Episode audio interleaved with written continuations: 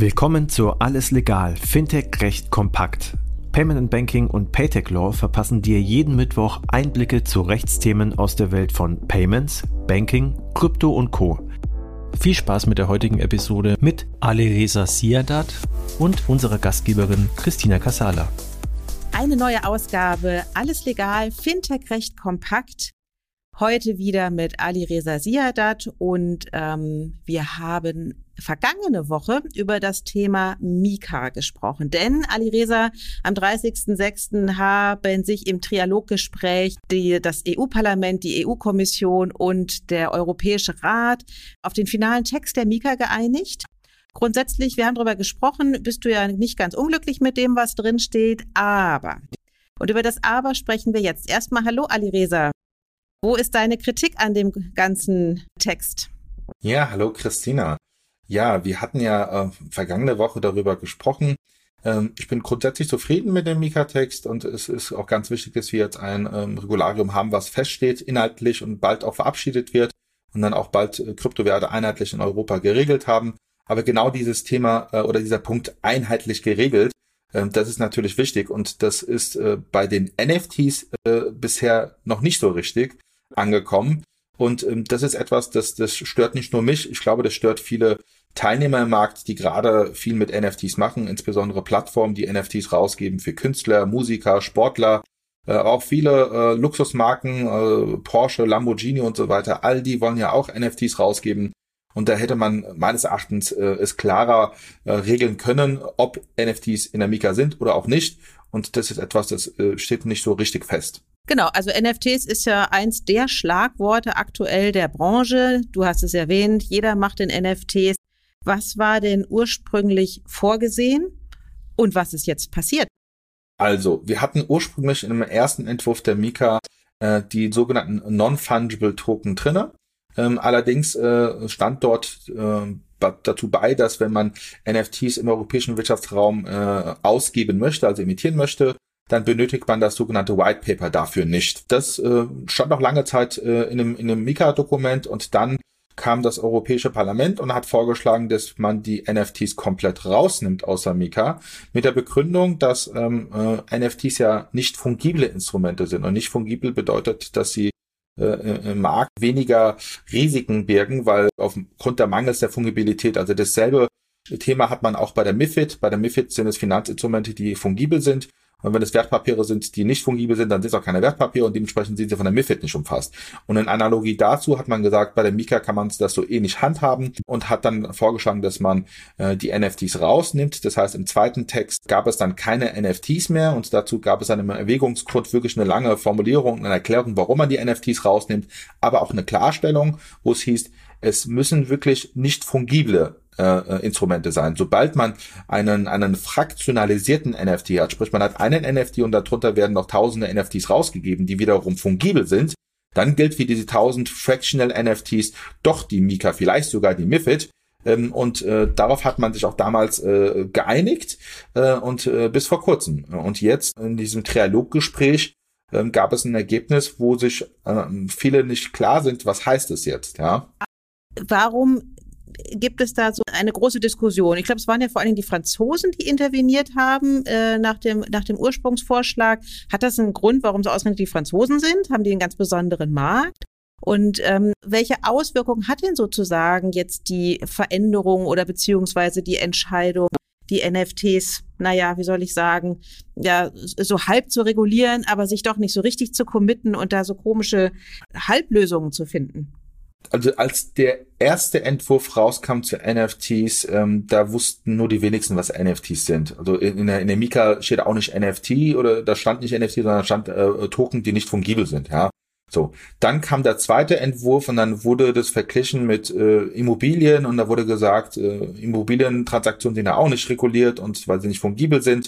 Und da, da war gerade, war gerade der NFT-Markt im Kommen.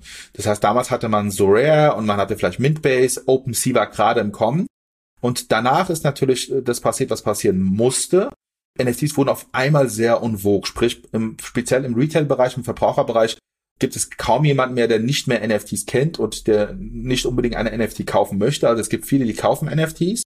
weil NFTs halt auch von Leuten ausgegeben werden aus der Musikbranche, aus der Sportindustrie, aus der künstlerischen Industrie. Und da hat man halt auch einen Markt, äh, das sind vor allem auch junge Leute und Verbraucher, wo man sagt, die müssen geschützt werden. Warum gerade Frankreich? Ich kann nur spekulieren. Ähm, ich weiß, dass Sorare, das ist ja eine Plattform für Fußballfans, die sind sehr aktiv in Frankreich. Viele französische Fußballvereine und Sportler haben ihre Kollektion auf Sorare. Da gibt es NFTs, so Sammlerkarten, Fußballsammlerkarten, die dann schon vor Ewigkeiten rausgegeben wurden und die jetzt auch einen enormen Markt gefunden haben, wo diese gehandelt werden. Dann haben wir halt OpenSea und OpenSea ist äh, eine US-Plattform, aber die doch sehr aktiv sind in Europa, aber auch in Frankreich. Ich vermute, dass einfach in, in Frankreich speziell äh, auf der in der Lobbyseite und vor allem Verbraucherschutz da äh, Leute äh, kritisch draufgeschaut haben, gesagt haben, wir müssen es irgendwie reguliert haben, weil es fehlt eine einheitliche Regulierung. Ich weiß, dass in Frankreich und in Deutschland ähm, Vermögensanlagen und Kryptowerte an sich irgendwie reguliert werden, aber noch nicht so richtig. Vor allem in Frankreich. Und deshalb hat man sich gehofft und gewünscht, dass es direkt mit in die Mika aufgenommen wird. Und deshalb wurde es meines Erachtens auch jetzt wiederum äh, aufgenommen, teilweise aufgenommen, äh, einfach um diesen Verbraucherschutz zu gewährleisten und vor allem mit Blick auf diese Plattform. Und also was ist jetzt passiert? Also dieses Gespräch, äh, das Trialoggespräch das ähm, war kurz vor Abschluss und da hatte man sich darauf geeinigt und hat man nachgegeben und im Sinne des Europäischen Parlaments und wurde gesagt, NFTs sind nicht in der Mika, weil sie nicht fungibel sind. Außer man hat äh, fungible NFTs, zum Beispiel Fraction NFTs. Das ist der bekannte zweite Stand. Dann kurz bevor dieses Meeting äh, zu Ende ging, hat dann die Europäische Kommission auch gesagt, diese Vertreter der Europäischen Kommission, ja, sie sind mit dem Text einverstanden, aber es sollte bitte noch aufgenommen werden in dem Text, dass eine Ausnahme dann gilt, wenn NFTs äh, zu einer Kollektion gehören. Und dann sollte die Mika auf diese NFTs doch Anwendung finden. Und äh, dann wurde auch noch, glaube ich, im Nebensatz gesagt, äh, die äh, nationalen Aufsichtsbehörden können dann entscheiden, wann NFTs zu einer Kollektion gehören. Dann wurde das Meeting äh, beendet. Das heißt, der Mika-Text stand final, auch mit diesen Ergänzungen. Und diesen Mika-Text kann man nicht mehr abändern.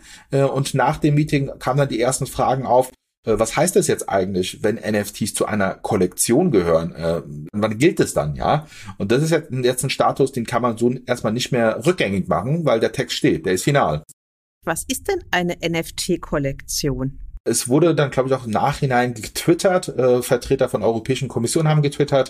Und die haben dann gesagt, ja, eine NFT-Kollektion wäre zum Beispiel diese Board Ape Yacht Club NFTs, aber eigentlich jede Kollektion, die man hat. Also Kollektion bedeutet, es gibt äh, einen NFT-Drop, also ein NFT wird äh, verkauft und dann gibt es nicht nur einen NFT, sondern zum Beispiel 1000, 100, 2000, wie auch immer. Also eine Vielzahl von NFTs werden rausgegeben zu einem Thema.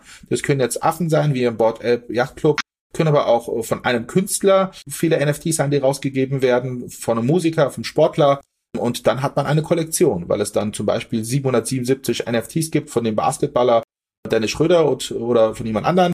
Und das ist eine Kollektion. So, und dann soll, äh, soll diese NFTs wiederum umfasst sein von der Mika. Soweit ich es verstanden habe, mit der Maßgabe, dass allerdings nur Kapitel 5 der Mika Anwendung findet. Und Kapitel 5 das sind die fortlaufenden Pflichten, die eine, die ein Kryptodienstleister, zum Beispiel eine Kryptohandelsplattform hat. Das sind Compliance-Vorgaben, Geldwäsche-Vorgaben und die müssen sich dann daran halten. Ähm, und das ist wohl jetzt der Stand. Aber das klingt ja, und das wollte die Mika ja gerade nicht. Die Mika wollte Rechtssicherheit schaffen. Das klingt aber jetzt alles andere als das. Wie geht das denn jetzt weiter? Es gibt ja die Möglichkeiten, dass die ESMA äh, verschiedene Standards verabschiedet und verschiedene Handreichungen gibt. Das hat sie auch bei, bei der MIFID-Themen gemacht. Ich könnte mir vorstellen, dass die ESMA das auch macht, einheitlich und, und für alle europäischen Mitgliedstaaten, weil es wäre der Super-GAU meines Erachtens, wenn wir das einfach so stehen lassen und dann irgendwann, wenn die Mika in Kraft tritt, ich vermute mal Ende diesen Jahres, Anfang nächsten Jahres, ähm, kommt dann ähm, die französische äh, Aufsicht, die sagt dann, alle NFTs, die auf Sovrare gehandelt werden, sind, gehören zu einer Kollektion. Und die Deutschen sagen, äh, ja, alle, die auf OpenSea gehandelt werden, aber nicht auf Sorare. Ähm, und dass man dann so, so ein Mischmasch hat. Wieder so ein Fleckenteppich äh, von verschiedenen Ansichten. Und das sollte natürlich nicht der Fall sein, weil wir haben in der Mika eine saubere Definition, was sind Kryptowerte. Darunter sollte man auch subsumieren. Und man sollte nicht sagen, okay, Kryptowerte oder Kryptowerte im Sinne der Mika wären auch diejenigen, die zu einer Kollektion gehören. Und Kollektion ist ja jetzt kein Begriff, den man definiert hat. Also ich könnte sagen, Kollektion beginnt dann, wenn man zwei NFTs hat und nicht nur eins. Äh, aber dann würde ja eigentlich meines Erachtens jeglicher NFT äh, Drop, der heutzutage stattfindet, äh, zu einer Kollektion gehören, weil wer macht denn schon einen NFT, wo es nur einen einzigen NFT gibt und nichts anderes? Das ist ja Quatsch. Und da ist halt die Frage, wie wird das geklärt? Und das sollte man einheitlich regeln für, die, für den kompletten europäischen Wirtschaftsraum und nicht warten, bis dann Deutschland sagt, aus unserer Sicht ist eine Kollektion das und ein anderer sagt, das ist das. Und äh, das, das ist, wäre Quatsch, ja. Mhm. Okay, also das klingt noch nach vielen weiteren Gesprächen, nach äh, einer Klärung von Definitionen ähm, und äh, ja vor allen Dingen eben auch ja von der Sinnhaftigkeit eines NFTs. Was genau ist das eigentlich? Weil ein NFT ist ja per se schon funktioniert ja fast gar nicht. ähm, deswegen, also müssen wir vermutlich dann in in dreiviertel Jahr widersprechen, wenn die ESMA sich da vielleicht auch wieder zu Gedanken gemacht hat und Handreichungen herausgegeben hat. Aber bis dahin bleibt es gerade im Bereich NFTs eine große Unsicherheit. Das nehme ich mit aus diesem Podcast. Herzlichen Dank, Ali Reza, für deine Einschätzung. Das war alles legal, Fintech recht kompakt für dieses Mal. Wir freuen uns, wenn ihr uns auf eurer Lieblings-Podcast-Plattform abonniert. Übrigens, wenn ihr noch tiefer in die Welt des Fintech-Rechts eintauchen wollt, dann abonniert unbedingt auch Paytech Talk, der Podcast von Payment Technology Law. Dort steigen unsere Experten noch deutlich tiefer in komplexe Materien ein. Viel Spaß dabei und bis zum nächsten Mal bei Alles Legal, Fintech Recht kompakt.